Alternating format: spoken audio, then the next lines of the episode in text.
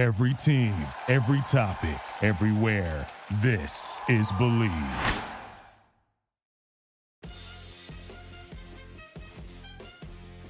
What is up, believers? This is the Believe in Bears podcast. I'm your host, Cameron Lee. with Joey Christopoulos. Hey, Joey, how you doing today? Doing fantastic. Episode three. Let's do it. Yeah, I'm excited about this one. Today, we're going to talk about 1920 football drive. Uh, we're going to cover this uh, this first episode. We'll talk a little bit uh, about some of the position uh, positional stuff and stuff going on at training camp. That's always exciting. Maybe even talk a little bit of hoops, maybe some music, whatever is really whatever we're feeling today. Uh, you know, it's still preseason. Stuff's moving a little slow. What do you say about all that, Joey? Look, as Virginia McCaskey would say, I'm ready to not just do this pod, but all the pods that came before us. I'm ready to roll. Exactly. So, Joey, before we get started, why don't you tell everyone about our presenting sponsor for the show today? Cameron, more than happy to back as a sponsor right here on the Believe Podcast Network. Our episode today is sponsored by betonline.ag, and we're talking hoops. Did someone say playoffs? The NBA, MLB, and NHL, they're all in full swing, and our partners at BetOnline have you covered. Speaking of betting, I made a nice little wager on Thunder Rockets the other day. Game one, everyone was thinking Thunder minus one and a half. I picked Rockets, big winner right there. So, guys, why aren't you taking full advantage of sports being back and get in on the action with hundreds of odds, futures, and props for you to bet on? And there's always online casino as well. It never stops and it never closes at betonline.ag. So, head to betonline.ag today and sign up to receive your welcome bonus on your first deposit. Again, that's betonline.ag and sign up today. BetOnline, your online sportsbook experts. Going back to Believe in Bears, Cameron. BetOnline.ag. The sponsor's back, baby. They're here to stay too, all through the season. We're going to be making some money. We're going to be helping people making some cash. Yeah, that's that's exciting. We're like we're pretty much the the real deal now. Episode three, we already got the sponsors. We're going to be tossing around money. I don't know. You're like some sort of a of a gambling expert, right? Some would say I'm I'm a gambling consultant. I don't dip my my toes too Ah. much in the water, uh, you know, and I never divulge. I never kiss and tell in terms of my bets. But yes, I, I do like to look at the spreads, the lines. I'm a big futures guy as well. Maybe a Yu Darvish Cy Young at plus 800 right now, looking pretty good. Just saying. All at betonline.ag, Cameron. It's all there for you. Okay, well now that we've got that out of the way, let's go ahead and talk a little bit about 1920 football drive. Joey, what did you think about the first episode of uh, of this new web series? First of all, super excited that the Chicago Bears are doing this. For years, I feel like that they've always said, given the stiff arm to the hard knocks treatment, but they're doing it their way. They're bringing on their own camera crew. So, do I think we're going to be seeing anything negative about them? I'm not so sure. What I did think about the episode that was great was it was so surprising that they really walked us through all of the intense, elevated safety protocols that this team is going to be trying to execute to keep their players safe so we can start week one on time with a full roster. Cameron, I mean, you've walked the halls of Halas Hall before. I mean, what did you think, man? Just seeing the bracelets, the temperature checks, the new weight room. It, it looks incredible. I gotta say, first of all, it did not look like that when I played there. I got hosed. I got completely and totally hosed because What I was released in the middle of the renovations. The place did not even look remotely like that. We had, you know, our our locker room looked different. The the weight room looked different. When I left, they were remodeling the new weight room, and the uh, they had made like a uh, a makeshift weight room inside of the Walton Payton the Walter Payton Center. Uh, so so basically, we didn't have a real weight room per se, but that thing that that's a that was a spaceship. That looked like the uh, like the Death Star. I'm so impressed by all the technology, all the protocols. It's really cool, and I love that uh, in this bizarre off season that we're dealing with, and not really getting to to see as much of training camp as we normally would. As you know, there's so much of public access to some of the stuff that goes on uh, when they're in Bourbonnais or you know, having family day and just having these preseason games. There's so many things that normally we kind of get to at least see a little bit of what's going on in the training camp process. Well, we don't get that this year. So having uh, this show, 1920 uh, Football Drive, um, is a pretty cool, you know, to kind of pull back the curtain a little bit and give us an inside look at those things that we've kind of become accustomed to getting a look at. So I think it's really cool. It's it's a great idea, I think, and and and this offseason especially, kind of giving everyone a little visual as to you know what life is like in this sort of mode. I think it's a really cool idea. On top of that, too, it's just a really great example or a little bit of a window into this whole concept of you know there there is general cynicism going on right now about you know the NFL and sports in general. You know how are they going to pull this off? Are they going to be safe? Are they really going to be safe? You know all of that talk going on. And to really sort of walk us through the thought and the detail and honestly the extensive investment that they've put into it i walked away thinking you know, I know Ryan Pace said that, you know, we're going to try and do this better than anyone else. You know, I haven't really seen what other teams are doing, but I think that the Chicago Bears are going beyond the pale right now to try and do it. I mean, can you imagine, Cameron? I mean, you're talking about it looks different now. Like, was it like cowboy shutters instead of that revolving door in front of Halas Hall? Was it like that? it was like that old and rickety. Are you referring to saloon doors? Yeah, saloon doors. Yeah, cowboy shutters. no, it was not cowboy shutters but yeah, it was uh, it was different. You did have to. We did have like a fingerprint. You had to scan in and all that stuff, which is pretty cool. But uh, no, the the the levels have only gone up since I was there just a few just a few short years ago. But I mean, it's so impressive just to see all that stuff, and I think it's really cool. You know, the commitment that uh, that Ryan Pace and the the entire staff, um, all the way up to the ownership, that they've made to making this thing work because it would be easy to just you know kind of just go with it and say you know we're you know we're we're just going to play football and but to really take the safety and you know put the players first in that regard i think that's super cool uh, that the bears have stepped up in such a way uh, that they're really to try to be on the forefront of the safety. I, I, th- I just think it's great to see the organization taking those steps and being leaders in this in that way yeah, you're literally walking into Halas Hall like Will Smith in the opening of a sci-fi movie. It's just like they're scanning you, and you're walking through, and you have this bracelet and everything. And yeah, we got to hear Nagy and Ryan Pace talk, and we got to hear you know Nagy introduce, really make that introductory speech um, to the Chicago Bears roster of 2020. You know, do you remember the, remember those times? And uh, they brought up Virginia McCaskey. What a woman! Uh, what a woman! And how'd you just how'd you feel just in general about those introductory kind of uh, speeches that they gave to the Chicago Bears team? That stuff's so cool. It's um, it's really a cool experience to be a part of. You know, sort of learning the history and, and going through all of that. I I think it's that stuff matters, and you know when you're a player, you're you're really interested in, in that stuff. But there's also a part of you that's kind of like, can we just get to the football? Can we just get to the football? But being on the outside of it right now, you can kind of, I kind of feel like I have a greater sense for the moment and the, an appreciation of it, if that makes sense. Because in, in the moment, you're just thinking about football. But now, kind of learning uh, and, and seeing them have that speech, it's it's one of those things that I feel like maybe I, I took some of that stuff for granted.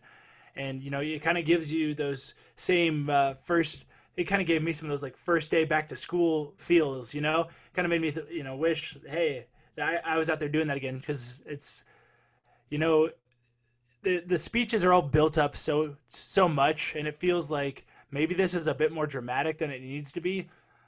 But I mean, what you're about to take on, going through a training camp, playing in an NFL season, it's a it's a big deal. It's not many people get to do it, and so, you know, being on the outside as being a spectator, it really kind of made me appreciate what it is that we went through and appreciate sort of those people that uh, that make it happen. In addition to what you're talking about, I'm kind of curious. You know, those first few days too. Ryan Pace is, you know, I truly believe that we have a championship roster. Of course, he believes in that. And you know what? 32 NFL teams think think that same way right now. And then those first few days, right? You know, what is it like to, you know, maybe look around the room and not know exactly what all these guys are going to bring on the field, but you kind of look around and you go, yeah, maybe we do. Maybe we do have a championship roster in those early days of camp. It's so funny because I think like that's just kind of the the the ego required to be to play at that level everyone looks around the room and thinks I'm gonna I'm the best player on this team. I'm gonna be I could be the best player in the NFL. I could play for 10, 12, 15 years, be the next Tom Brady, whatever. Um, so even like when Pace says it or ownership or coaches, it doesn't matter. Everyone's got that same idea. And I think that's kind of like what it takes to to do it, you know what I mean? I just think I do think that's funny though that everyone walks in with that same mindset.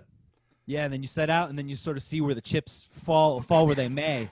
uh, as the season goes along or as you get a little bit closer. And then maybe those last few weeks of the season, maybe you feel a little bit differently, right? When you're staring at a seven and nine or a six and 10.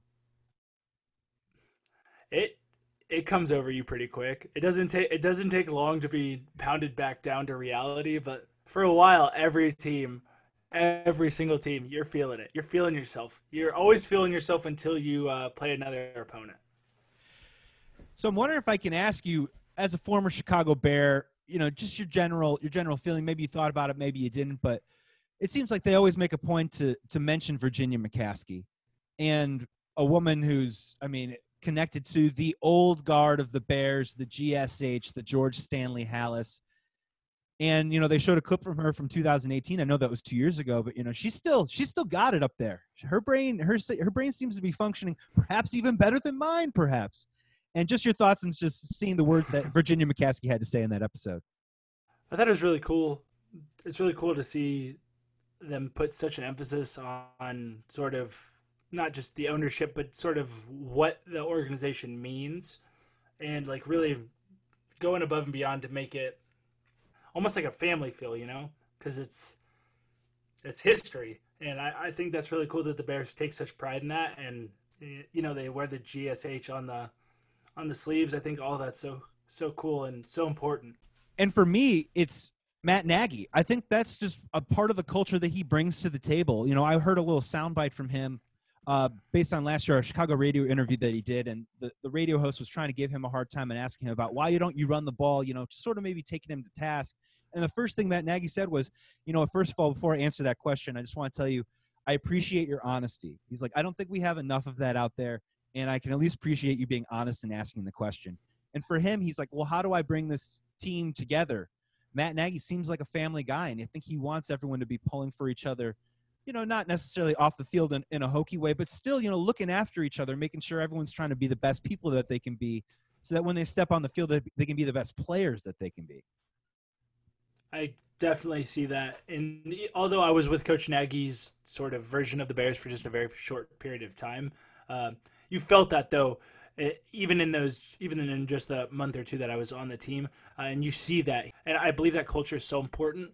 And Coach Nagy's he's a high energy guy. He's a fun guy. You know, the you talk about like the Bears and Club Dub and and and just you know all these renovations and and p- uh, changing of the offense and changing you know all these different things. I think that's so cool and so important. And having that sort of family looking out for one another, I think that's just it's just so important and it plays really well into kind of you know the, the way younger people see and view football and want to be a part of it and as players continue to to enter in the league nowadays like i think that stuff really matters and it makes you you know want to play for that guy and, and work with that guy and be a part of what they're doing. So i, I love that the bears have kind of they're, they're doing a really good job of maintaining both that old school tough mentality that the that you've kind of become accustomed to with the monsters of the midway and and all and all of that stuff like we were mentioning before but also they've got a cool fun young vibe, if you will. And uh, I think they've they've got that really interesting mix, and I think they're on the right track with things. And, and Coach Nagy, I do believe, can can be a successful coach and, and run a, a very successful program. And if you're going to preach that, can you say of... program in reference to? Yeah, can you course. say program in reference to professional organizations, or is that or is that specific specific to college? Well, eventually they move it up to organization, but I think the program definitely turns into mm. I think a lot of these assistant coaches that eventually become head coaches, I think in their interviews, I think they're probably saying words like this is my program, this is, you know, this is my package. They don't consider it like an organization. And it's cool, right? With Matt Nagy, he's got this mentality and preaching this mentality, but he's trying to actually do it with action. So, I mean, I'm I'm on board with the program. Sign me up. Yeah, I I'm with it. I'm with it. I, I do think that they they've made – strides in that direction, and I think they'll continue to make strides uh, moving forward. But we're kind of reaching the point where it's uh, now it's now it's prove it. You know, uh, we've given you a, you've had a couple go rounds, and now, I mean, you know, we've talked about it the last two shows. We'll continue to talk talk about it probably through all throughout the season. But it's kind of prove it time. You know, we've we've seen you uh, kind of cultivate a culture and try and uh, overhaul an offense, and the defense has been good, and we brought new players in and new weapons. Now it's you know, let's let's win a playoff game. Let's you know we want to be playing in in the divisional round or the or playing for the for the NFC Championship. You know, it's it's the next step. Let's let's see the Bears take the next step you got to prove it in the film room you got to prove it on the practice field you got to prove it on on the field you know come game day. And you also got to prove it during the photo shoot i noticed which was one of my they didn't spend a lot of time on it but it was actually one of my yeah exactly it was my favorite parts of the episode. And it already got my wheels turning of like what exactly i would do. Cameron lee you're an offensive lineman what's what do you think your go-to photo shoot move is? Are you a point guy I spent the I spent the majority of my existence trying to have as little eyes on me as possible, especially as an offensive lineman. If people are watching you, that means you're doing something wrong. So that being said, if I were like doing a photo shoot, I'd be the guy that probably just got down in my stance. Maybe would pull out a, a two point stance, which is not a position I ever was in. But you know, kind of have the hands up, chest up, have the have the shoulders like kind of pulled back, showing off the numbers. You know, I got a big chest. I'm proud of it, showing that off. You know, you know, kind of hit some one of these, have my hands up, showing off these big bear paws, Couple that checks. sort of thing. But yeah, I would. Yeah, so I mean, it kind of seems like you can do this thing where you like hold the ball, not really an option for an offensive lineman. You can point. I don't really know who the hell I would be pointing to as an offensive guard, just like you know, t- turning and, and, checking with the official, like, am I good? Am I good? Yeah, like that's not ever gonna happen. You're so, declaring yourself offensively if, eligible. If I'm not doing it, yeah, you could do like some. right, I'm touching my chest. I could use, you know, some sort of like intimidating defensive thing, but I don't think anyone would take me seriously. My face is entirely too cuddly. So I'd probably just roll with like the get in the stance, seem serious. You know, I'm business. I'm not. I'm not scary, but I'm all business.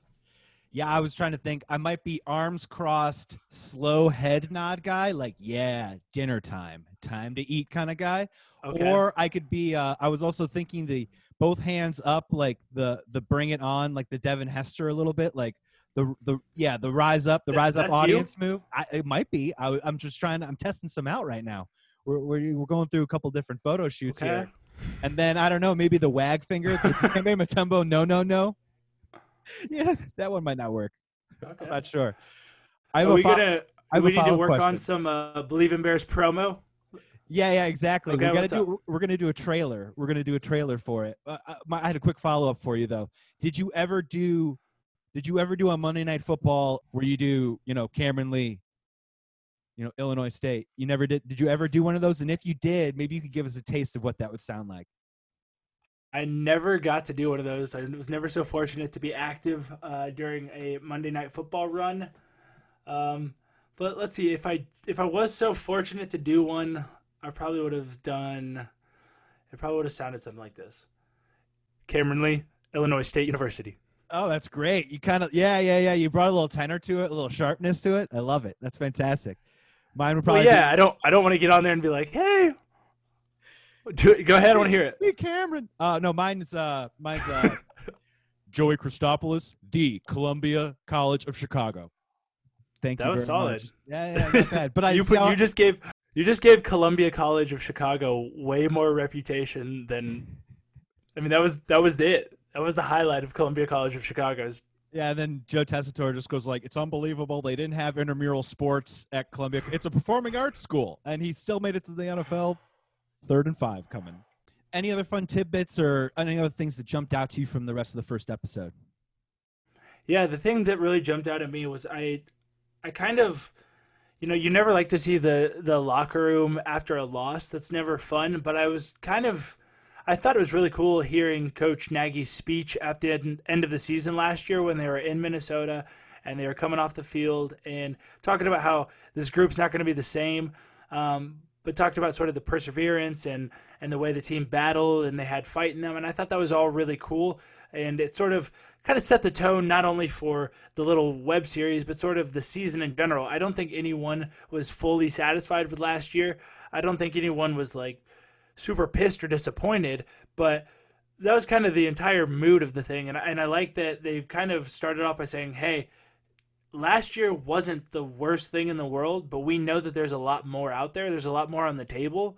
And so I, I just like the way to kind of set the tone for the whole series. I, th- I thought that was a really cool choice heading into an off season too where yeah you're disappointed after one season you know but you were 12 and 4 the season before you just got to get after it the next day and just try and prepare yourself as best you can for 2020 and we're getting closer to it by the day if we're counting petty points Mitch Trubisky talked, and then they gave Nick Foles the last word in the episode. I uh, I don't want to start a brush fire right now of of a media frenzy, but Foles Foles let us out of the first episode, and it's going to be exciting. It'll be fun to watch. It seems like it'll come out every single Monday. It'll be fun to just check in with our Bears because we can't watch them on TV in preseason. Are you going to be counting stuff like that every week? Are you going to be checking in on who got the last word or who had more airtime? Look, I'm just taking a page out of Matt Nagy's book, and he says we're we're judging everyone every single check, every single decision they make, leadership moves. I'm counting petty points. I'm counting looks. I'm counting smirks.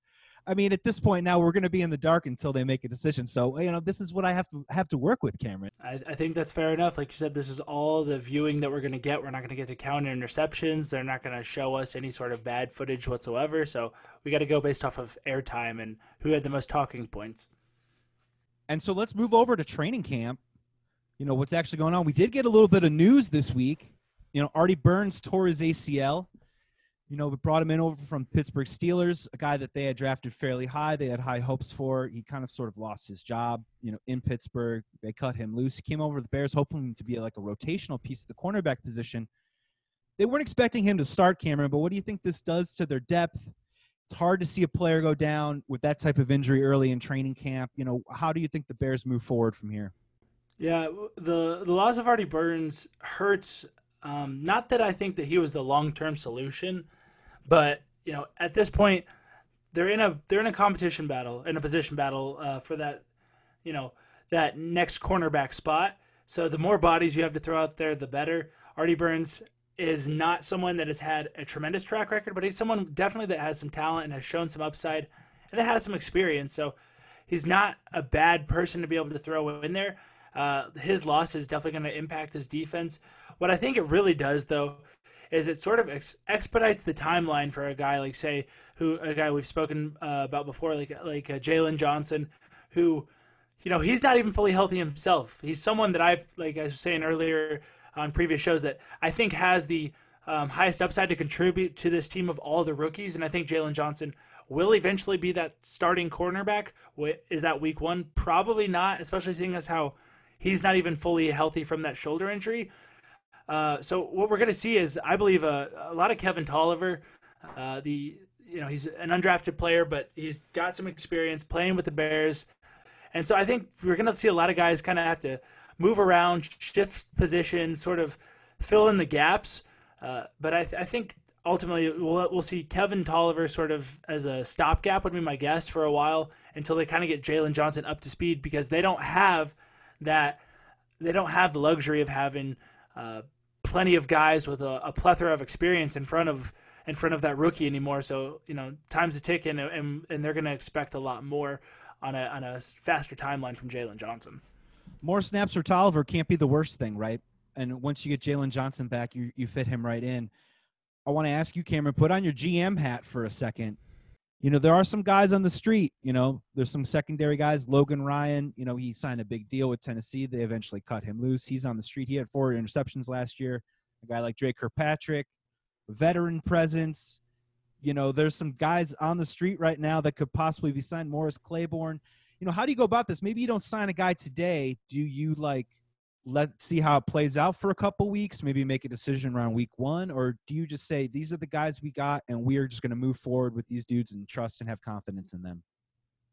Yeah, the thing about having veterans uh, that are out there and that are available, it's not necessarily like going out there and trying to fill uh, a void with a rookie immediately. You could probably give it a couple weeks, see how training camp's going, see if these younger players, see if Artie Burns or not Artie Burns, but if Kevin Tolliver can play in Artie Burns' absence, see if Jalen Jones or Johnson's going to be ready week one, week two, week three.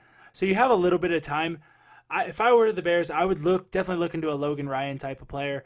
You know, a veteran player, a guy that you know can come in, uh, play opposite Kyle Fuller, can uh, step up, and, and not someone that's going to need a ton of reps to get going and get up to speed. You know, someone that's kind of that's been through this process before, that you know what you're going to get. A consistent player. You're not asking them to be your top corner. You have a good corner. You're just asking for someone to to help uh, fill a void.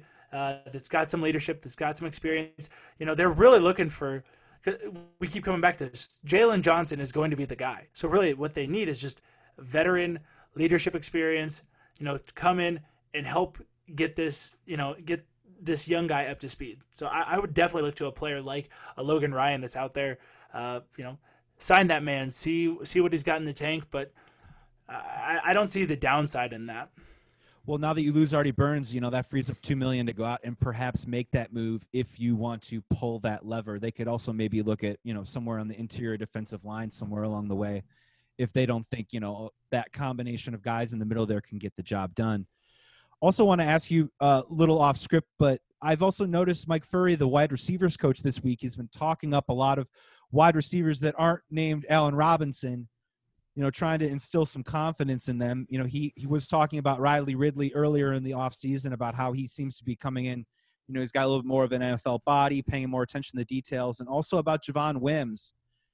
And I'm sort of asking you, he maybe help break it down for a novice, not a not a football guy, but you know, for J- Javon Wims, they were saying that he wants him to have more compact, violent moves in his route running, and he's doing too many wiggles and shimmies and shakes and he's being stubborn about that. You know, as a player, you know, is that something where is that a fundamental aspect? Is that some sort of Javon Wims has this confidence that these certain moves work for him, but you know, he's trying to work into coaching? You know, how can you kind of dissect maybe what Mike Furrey's talking about? Or is he just trying to give a guy a pat on the back to keep, you know, listening to him during practice? I think that's definitely part of it. Uh, part of it's definitely just trying to to continue to get your guy to keep listening to you, to keep buying into it is what you're saying. Uh, when when it comes to a lot of these coaching points, you got to remember these guys are professionals. They got here, they got here because they have some sort of talent, they have some sort of skill, and they've got their own way of doing things. They can't all be coached into the same box. The best coaches know that, and they will. You know, you have to listen. You have to buy in. You have to give give into some amount of, of the coaching and sort of work within their framework. But also, at the end of the day, you know, uh, these guys are kind of going to be who they're going to be. So I think that Mike, I, I think the coach for Furrey knows, you know, you got to let the guy be, but at the same time, hey, I want you to continue to listen and set a good example and show some of these younger guys like, you know, how it's done and, and how to work within the system and it appears that Riley Ridley and Javon Wims are fighting for a roster spot. If you had to pick one of those guys, who do you think maybe has the slight edge, just based on what you've seen in the past? If I were to, I mean, if I were to, to go out there right now, I would say I would say Javon Wims. Um, I think that he's been able to he produced a little bit more and in, the past, and and I think that he is someone that I don't know. I, I just like the upside of him, and who knows, but if I if I were to guess right now, I would give the the upside to Javon Wims. What about you? What do you think? Javon Wims, we've seen him on the field, right? He's one of those preseason darlings where, as a Bears fan, we watch him in the preseason and he absolutely rips it up, and we're like, why isn't he out there on the field more? Contrastly, Riley Ridley is a guy that we drafted. You see all the stats. You see all this guy's going to fit right in. Exactly, but it's it's that time of the year. It's the preseason. Javon Wims is out, and I'm to fall for it. I'm I still believe in the upside. I still believe in what my eyes are, are seeing. I will be let down probably come the regular season, but if I, if I had to choose between the two, I'm still I'm still Team Wims. Yeah, there's a part of me that wants Riley Ridley. And what is it about um, in professional sports when a brother is way better or has earlier success when the other brother comes along? You automatically think that that brother is going to be just as good or if better. I mean, he's a Ridley brother, right? I mean, he's got to be good it's assumed. Yeah, you just kind of you figure that's that's got to be the way it is. That's that's got to be the way it is. Yeah, there's like seven different Alomars in in baseball. Hey, let's. uh I want to ask you. A, I want to ask you a question here. You know, in the off season, you know, I just noticed watching 1920 Chicago Football Drive. You know, they were pumping a lot of you know heavy hitting music. You know, I'm kind of curious. You know, let's go to Cam's corner here. Let's go into Cam's cottage. You know, what are you listening to right now? Uh, okay, so first of all, first things first, we need to narrow it down. Where is it that I am? Am I in a cottage? Am I am I in a cave? Am I in my corner? Uh, I can't be all these places at once. What What if we go Cam's Casita, where it's this nice kind of more tropical setting right now? We can do that one for this time around, and then we can work on narrowing it down. Well, if I'm in my casita, if I'm in my casita, then I'm listening to Jimmy Buffett. Parrot but, hat on. You got said, a parrot hat on and everything. I'm a weird guy, so my music tastes are kind of all over the place. A lot of I like a lot of uh, the classic country, if you will. I like Um, a lot of '90s grunge alternative. That, that's another sound I got really into. I like a lot of conscious hip hop. I'm kind of all over the board. As long as they're really like telling a story, that's kind of what I dig. That's right. I said I dig. So show, showing my age, I guess. A 90s Um, shout out. Shout out, yeah, shout out to us '90s kids. With that That's- being said, that, that was a dank drop, man. no, but uh, I was one of those guys that my music, my musical taste was all over the place. I'm not one of those guys that had like a playlist per se. If we were about to play a game, I'd probably listen to something a little bit heavier, uh, some sort of hip hop. Uh, I could always, I could always get into like whatever hip hop was popular. I just kind of shut off the words and just kind of go with the music, go with the beat, the vibe. Uh, that that was something that I was i- always into. But sometimes during practice or during you know meetings you just kind of need that wind down and so i kind of get in getting a little bit more of the the mellow I, my mellow uh, vibes kind of just Natalie get in my Imbruglia, feelings a little bit Uh, Jewel, we're talking. Uh, we're talking. who will save your soul Dude, instead of Cameron Lee, Illinois one. State, you should have done that. No, we're not cutting that because that's your new Monday Night Football drop. That's that you're you're singing in it instead of introducing yourself. I think that's a great way to go. '90s grunge question. '90s grunge question. Uh, more difficult than you think. Nirvana or Soundgarden? nirvana Okay, I'm a Soundgarden guy. not difficult I'm a Soundgarden guy.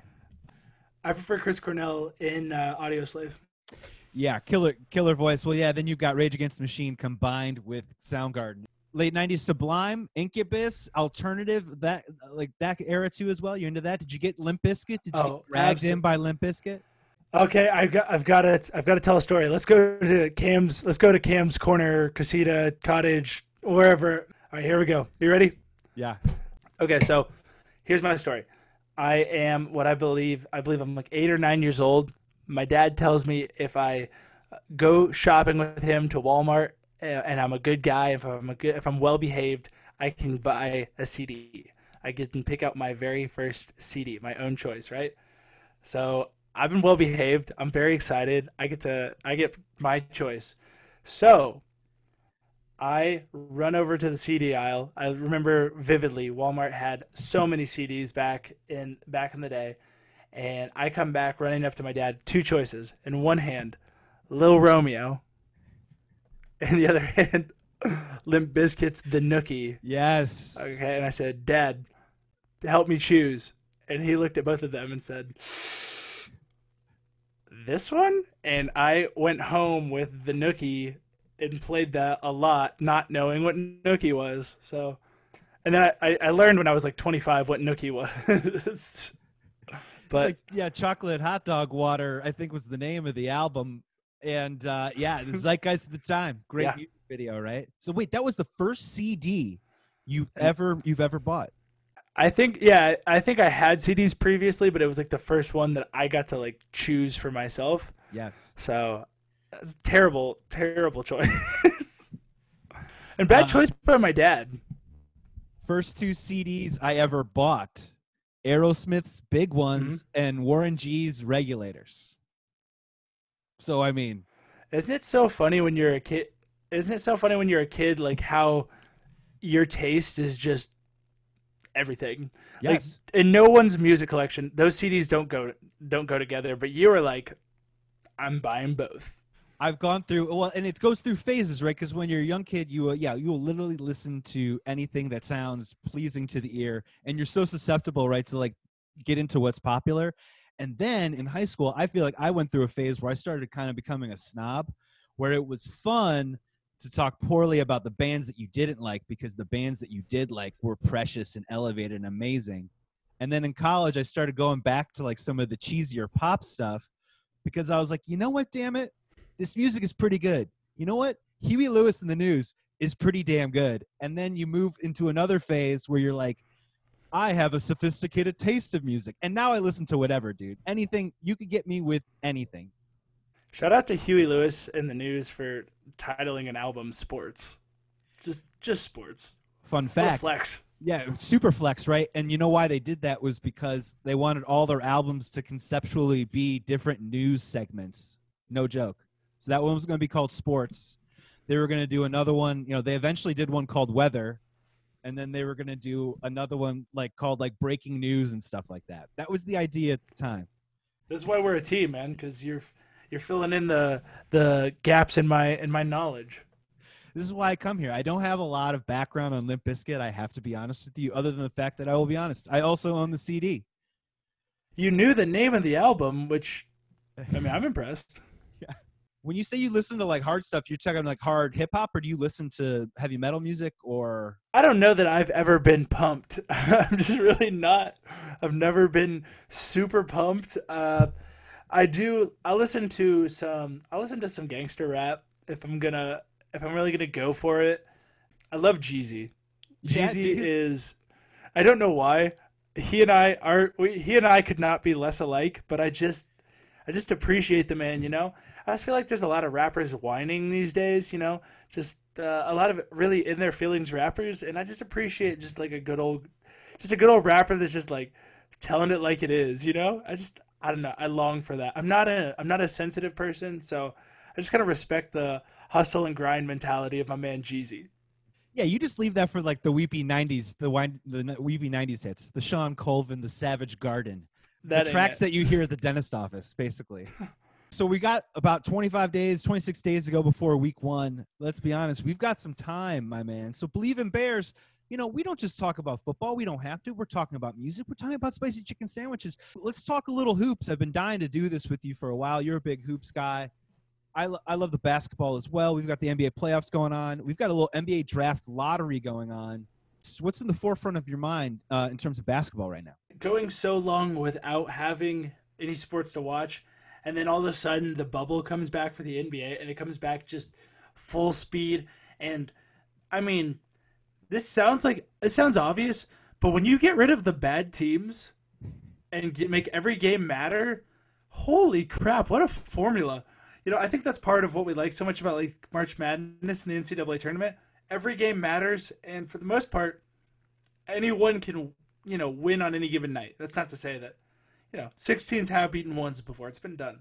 So anyway, I just think that the bubble's been such a such an exciting time, not just for basketball, but the you know seeing how a, an organization the size of the NBA can come back during this time and put in these precautions and put in these measures and prove that you know if you do things right that you know this whole covid-19 situation that we're dealing with can be eradicated can be fixed can be avoided you know not to get too deep and too much of my soapbox here but like i find it really encouraging that this group of people you know obviously there's lots of money and resources or whatever.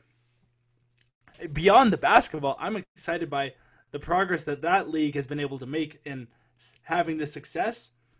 I hope that other sports leagues and other groups and hopefully our country are one day able to recreate the success of the nba NBA is leading the way on so many different fronts right now. And I got to tell you, it's so great that they're back. And you're right, man. I mean, let's be honest. No one's tuning in to watch Wolves Wolves versus Charlotte or you know what I mean Minnesota versus Charlotte on a Tuesday night you know those teams aren't even in the mix right now so you've got I wouldn't say the best teams in the plan situation but then we saw teams that were written off like the uh, the Phoenix Suns come in and win 9 games in a row with some talented players Devin Booker's a joy to watch having them come back and and you're right too. I mean, I'm rooting. I'm rooting for every single sport to not only make it through their season, but to make it through their season healthy.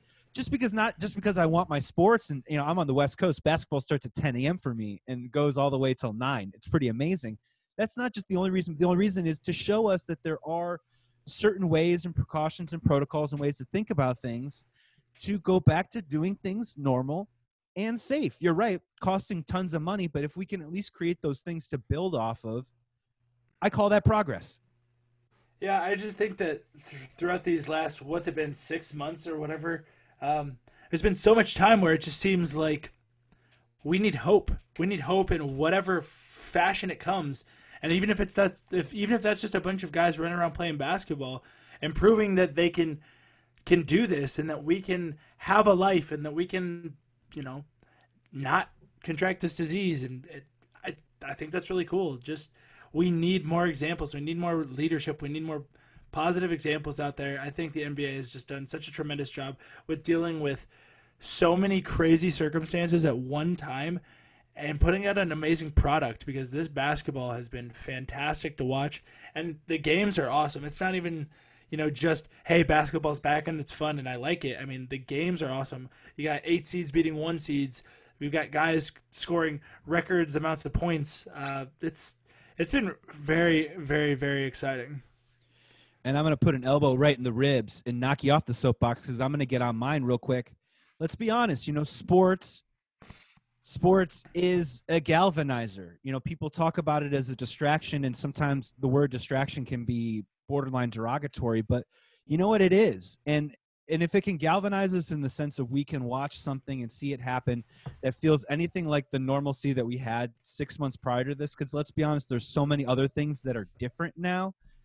You know, through the ages, it's always been able to get us through all these different hard times throughout not just our country but around the world with sports and I'm I'm rooting for it, and I'm just so happy to see that NBA was leading the way. Obviously, baseball is going through its little bumps in the road, but man, NBA has been zero positives since the moment that they stepped into that bubble, and they've been able to play all the games on time. And the basketball's been awesome, man. You're right, like Dame Dolla going off.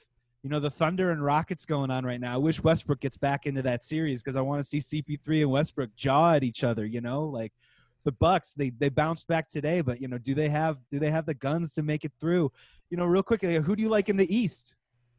You know, entering into this thing, it was hard to pick anyone other than the Bucks, and I love Giannis. I love a lot of what the Bucks can do, but I kind of have like a prove it mentality with them because in the NBA we see a lot of great players go super far and have a lot of success, but it really doesn't matter until you get to the biggest stage. We kind of hold uh, James Harden in this category. We hold, we've held, you know, Chris Paul in this category. There's lots of great players that are, you know, right there, but they never quite get over the hump.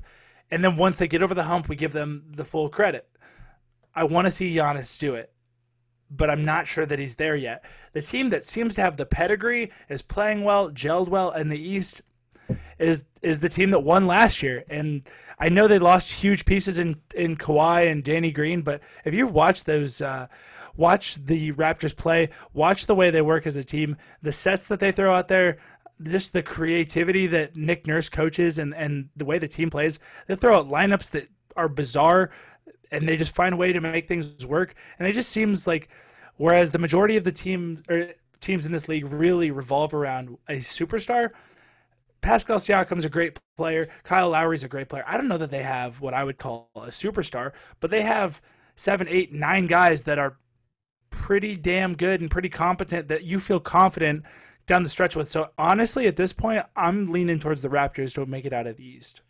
Anunoby's playing well. What I like always liked about them is, you know, with Gasol and Ibaka, they have interesting size where it's like this professional veteran size that is really smart around the basket, which I like. So that helps against the uh, Giannis matchup. And you're right, man. It's so interesting. They win a championship, they lose Kawhi, and then somehow Siakam and VanVleet have taken a step up after they win a championship. That is the most intriguing aspect for me. And go back to the Bucks real quick. Look at what's going on with them. You know, Giannis is still doing what he's doing, and he's putting up 37, 17. You know, all the great stats. But then, you know, is Khris Middleton going to step up? you know, when is he going to truly be that number two guy? The way that maybe some of the guys in the Raptors have been able to elevate their game. Can he elevate his game? And you're sort of seeing it a little bit in this series, you know, with the Magic and Brook Lopez, where Vucevic is kind of like completely just banging him around, and Brook Lopez doesn't even really go in the paint anymore. He just kind of shoots threes. So I really like Milwaukee's size, but again, at the same time, they need those complementary pieces to play like championship players because I think Giannis could average 35 and 20 a game, and they still might not make the finals. Yeah, they're gonna teams are gonna continue to pack the paint, force Giannis to, you know, make make the right pass in the big moments to get the ball into the hands of other players, and they're gonna have to score, and they're gonna have to score a lot. You know, all season, Brook Lopez, uh, Brook Lopez has been a good player, and Khris Middleton's been been a good player.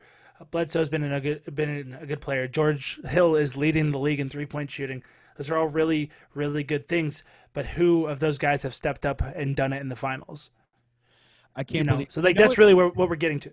You know it's 2020 when you just said George Hill leads the league in three point shooting. That's just that just blows my mind. I mean, good on him, right? But I mean, uh, that's a surprise to me. Yeah, I know. So I mean, and that's that's the thing is I I really like what they do. I like Coach Bud. I believe in them, but you know, you just you just kind of have to prove it at some points, and I I don't know that they will. I I believe in the rosters, the Raptors pedigree of of winning. Uh, I believe that they've got enough players to throw at Giannis and to neutralize him, and they've got their guys, their second level guys, and their third level guys are more proven in big moments than any of anyone on the Bucks. So we're just gonna have to see it from them. Two other teams too that I've been kind of surprised with. You know, I know that Miami, the Miami Heat are good, but you know they've played pretty well these first two games. I like their collection of pieces, like the way that their their roles are sort of spread out. Like Bam in the middle, you got Jimmy Butler hitting the shots late. I think Duncan Robinson had 24 today. You know, you got you got Chris, you got Chris Dunn, you got uh, Goran uh, Goran Dragic, and also a team that I was kind of doubting going into the into the playoffs, but I really really like their roster. The Boston Celtics have looked really good in the first two games as well. You know, I just think that they're a really deep team you know, obviously Kemba's dealing with the arthritis. Gordon Hayward's out for the next four weeks with the sprained ankle, but still, I like the collection of their pieces. They can still bring in Marcus Smart, and he can sort of fill those minutes without even really skipping a beat. And Tatum's playing great. You know, do you say? And that's the thing with the Bucks is any one of those teams can knock them out before they even get to that Raptors situation. So the East is looking a little bit friskier than I thought it would, at least one through four, in my opinion. The way that the Heat have been able to really uh, exceed everyone's expectations. Jimmy's ability to sort of turn himself into, I don't know, a, a, a, point forward. He's he's a leader without having to necessarily be a star scorer. They just have so many great shooters and role players and guys that know how to play within that offense, and they're just exciting and they they play with great continuity. They're a lot of fun to watch. And the Celtics, we knew that this team was going to be was going to be good. They're just kind of uh, they're a little unproven in those big situations. I worry a little bit about them if they happen to run into, you know, those those teams with those big dominating players inside. Daniel Theis is not by any means a a, a defensive stopper inside. Enes Kanter is a solid offensive center, but not exactly again not a beast on the interior. Even though the centers are fewer and far between uh, in today's NBA, you still, uh, you know, they're they're beating up on on Horford and Embiid, um, but that's all that the that the Sixers have. Whereas, you know, if you run into Toronto, you're gonna have to stop Gasol. You're gonna have to stop Siakam. You're gonna have to stop Kyle Lowry on the perimeter. There's just a lot more options, and I, I love Tatum. I love Brown. I love Kemba. That series could be really interesting. I just I like the Raptors' ability to cover all the spots. There are no holes in that team completely agree too. Like the Raptors have guys that they can throw at Tatum and give him problems on the regular throughout that series. I know he's averaging what like 31.5 through the first two games of the playoffs right now. I'm not saying that he keeps up that pace, but he needs to be their, their go-to guy.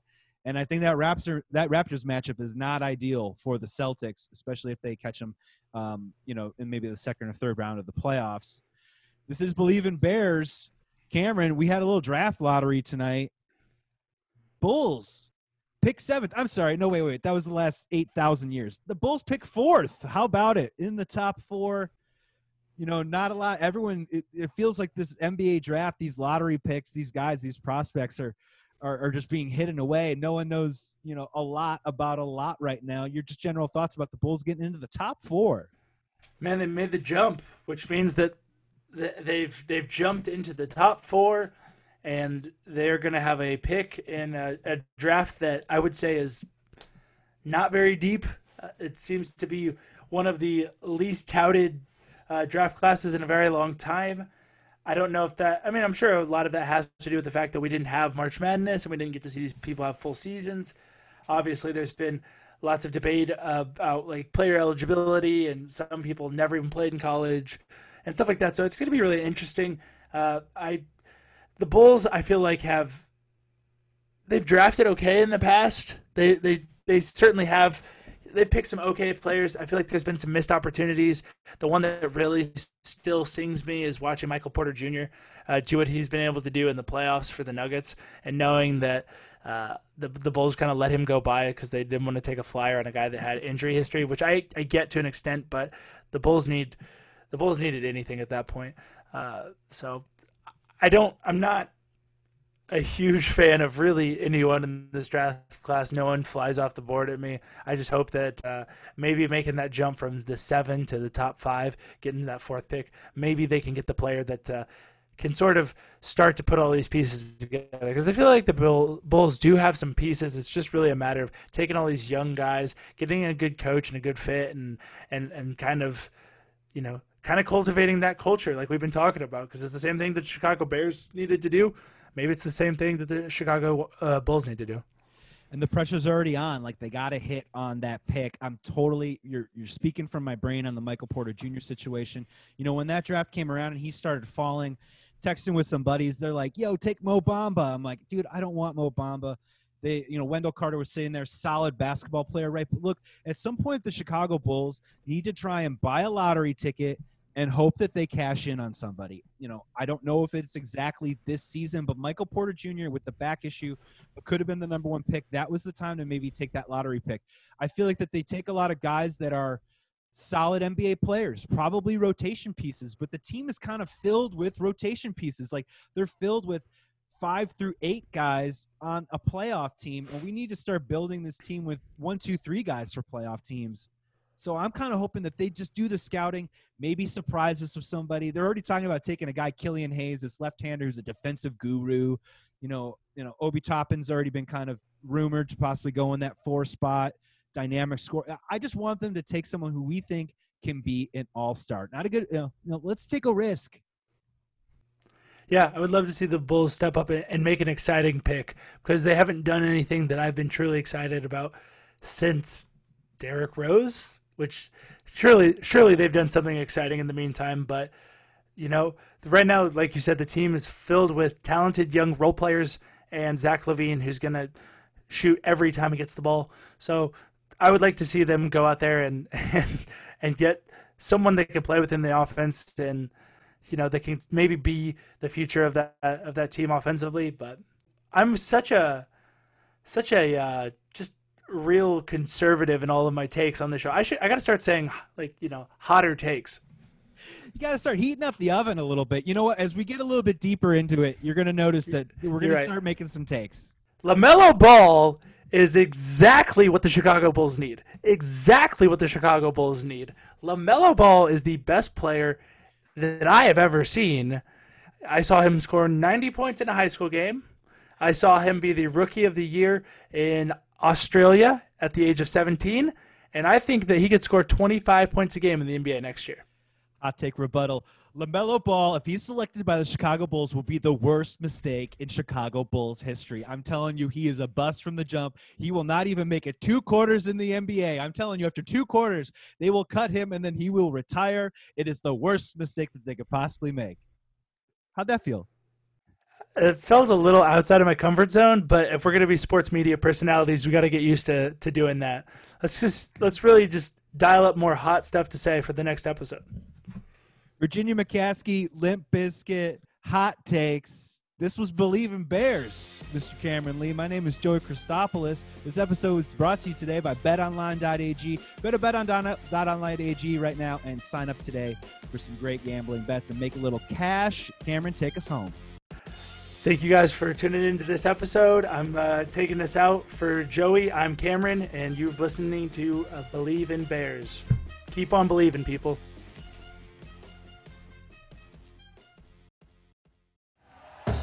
Thank you for listening to Believe. You can show support to your host by subscribing to the show and giving us a five star rating on your preferred platform. Check us out at Bleav.com and search for B L E A V on YouTube.